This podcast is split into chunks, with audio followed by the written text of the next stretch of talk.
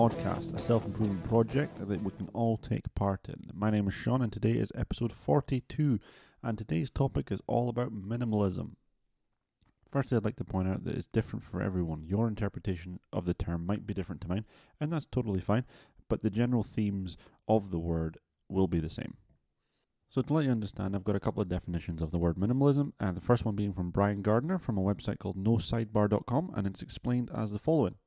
The image some people have of a minimalist lifestyle is giving up all modern conveniences of the world.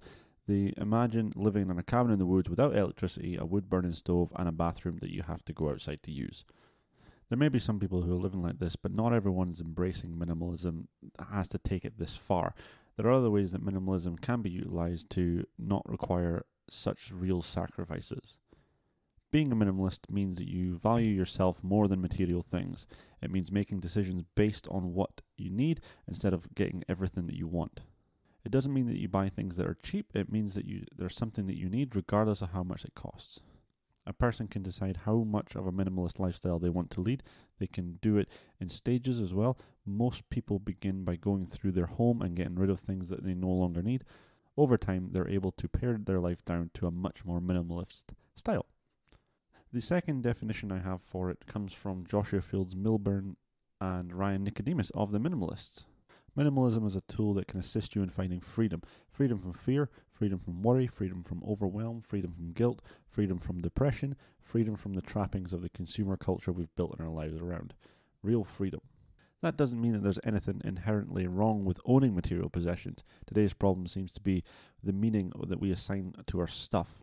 We tend to give too much meaning to our things, often forsaking our health, our relationships, our passions, our personal growth, and our desire to contribute beyond ourselves. If you want to own a car or a house, that's great. We have it. Want to raise a family and have a career? If these things are important to you, then that's wonderful. Minimalism simply allows you to make these decisions more consciously and deliberately. So, straight away, you can see some overlapping themes of the two definitions. The important thing to know, though, is that we don't have to live like monks and sacrifice everything. Or we don't have to live with a set number of items, like the author Colin Wright has in the past. At one point, I believe he owned only 51 things. Um, I'll put a link into his website, Exile Lifestyle, into the show notes. It's a fantastic website. He's got a cr- couple of cracking books. I encourage you to go and read them and listen to his story. It's really breathtaking, to be honest. So you can go down the route of owning less than 100 things if you like, or you can own a 1,000 things. The number is completely irrelevant. What's most important to, is that you own the things that is most important to you. As Brian Gardner mentioned in his definition, that you don't have to buy on the cheap to be the minimalist lifestyle, you just have to buy intentionally. I'm not sure if you're familiar with the TV show Modern Family, but there is a clip that sums up how to look at your life in a better way with this. So there's a guy called Jay who asks his wife Gloria if she if he has seen his good underwear. And her response says it all for me. The question you should be asking is why isn't all your underwear good? That really summed it up. The clip really got me thinking. Buying quality over quantity should be how everyone should live. Let's take clothing for example. Having a limited number of clothing works so well as all of my clothes I really like to wear. There isn't a single piece that I'm unsure about. Buy quality over quantity every single time. So, in the episode, I thought I'd take a moment to explain how my life has changed since boarding the Less is More train. I've categorized this into eight different areas. So, there's stuff, finance, technology, clothing, decision making, cleanliness, health, and relationships. Let's start with stuff. So by stuff, I really just mean the things that I own. If you really look around your house, you'll discover that you own a mountain of things, most of which you probably don't need, or a lot of them you've probably even forgotten you own them.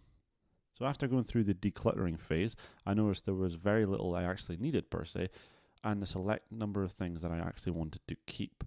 I took part in a game that was created by the minimalists Joshua Fields Millburn and Ryan Nicodemus. It's called the 30 Days Minimalism Game. Now, if you're unfamiliar with the game, I'll quickly talk you through the rules. Uh, on day one, you get rid of one thing. Day two, you get rid of two things. Day three, three things, and so on, all the way up to day 30, where you get rid of 30 items. Now, by the end, you have gotten rid of almost 500 items. Uh, you can check out my video that I'll put in the show notes that I did. Uh, it just highlights the experience, it shows what I got rid of.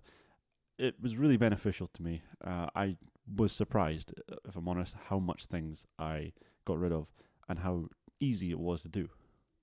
So, in terms of finance, I'm much better off now than I used to be. Struggling on a month to month basis is no longer the case for me. Because I've embraced minimalism, I have less to buy. uh, which means there's less money to spend on. In result, I have more money in my bank account. It's really as simple as that. Third category I thought I'd talk about was technology. I don't spend time anymore, spend hours an end wrapped up in nonsense online. I use technology for the designated purposes and the occasional chill time, and that is pretty much it. I don't tend to go down the rabbit hole of clicking links until I find something that I'm interested in and then get distracted by something else that's online. I use it for what it's intended on most of the time. I'm not perfect. As I touched on earlier, clothing, it's much more organized now. A great test to look more into in depth it would be a project created by Courtney Carver, uh, Project 333. I won't go into too much detail on it, but basically, you choose 33 pieces of clothing to wear for a period of three months. Now, there are certain rules to this, but I'll put a link into the show notes if you're interested in trying it out. I've tried it out personally, and you'd be surprised at how many people don't notice or simply don't care that you're wearing the same clothes that often. It, it's quite refreshing, really. Even though some people have said my clothing style is somewhat boring, I really don't care. Um, I'm comfortable in what I wear. I, I don't have too much clothing now. All of it is, in my opinion, quite nice quality. As long as I'm happy with it, I don't see why anyone should have a problem with it. And same goes for yourselves. So we come on to the fourth thing, and it's decision making. Now, I don't know if this is an exact result of minimalism, but I do believe it's played its part. In any case, owning less has enabled me to choose exactly what I want in my life and not be bombarded with things that I'm not sure if I want. So I no longer have the desire to fill my life with crap, basically, um, but rather I surround it with things that I actually know I want or I need. People seem to fill every corner of their house, and most of the time it's things that they they don't really want, but they know they have a place for it somewhere because they're trying to fill their house up. Now I'm quite happy to say no if I don't 100% want it, and I don't feel the need to fill every corner of my house. And weirdly, it makes your house look bigger because it's not filled with crap. So, like I say, I'm not sure if it's an exact result of minimalism, but I find myself getting better at making decisions almost instinctively. It is quicker. I don't have to think as much with trivial decisions. But on the occasion, I, I do struggle sometimes, but I mean, we all do, don't we? So, cleanliness is fairly straightforward. With less stuff to tidy, my life is always tidier. It's as simple as that. It's become somewhat difficult to create a mess now, but it does happen from time to time, but it's easier to tidy up. My house doesn't have nothing in it, of course. Um, there is an appropriate number of furniture and things like that. I just don't clutter it as such. So, in terms of health, many people suffer from stress or depression but can't figure out what's causing it. Now, I can't say for certain that clutter is causing it, but I do believe it plays somewhat of a part in it at least.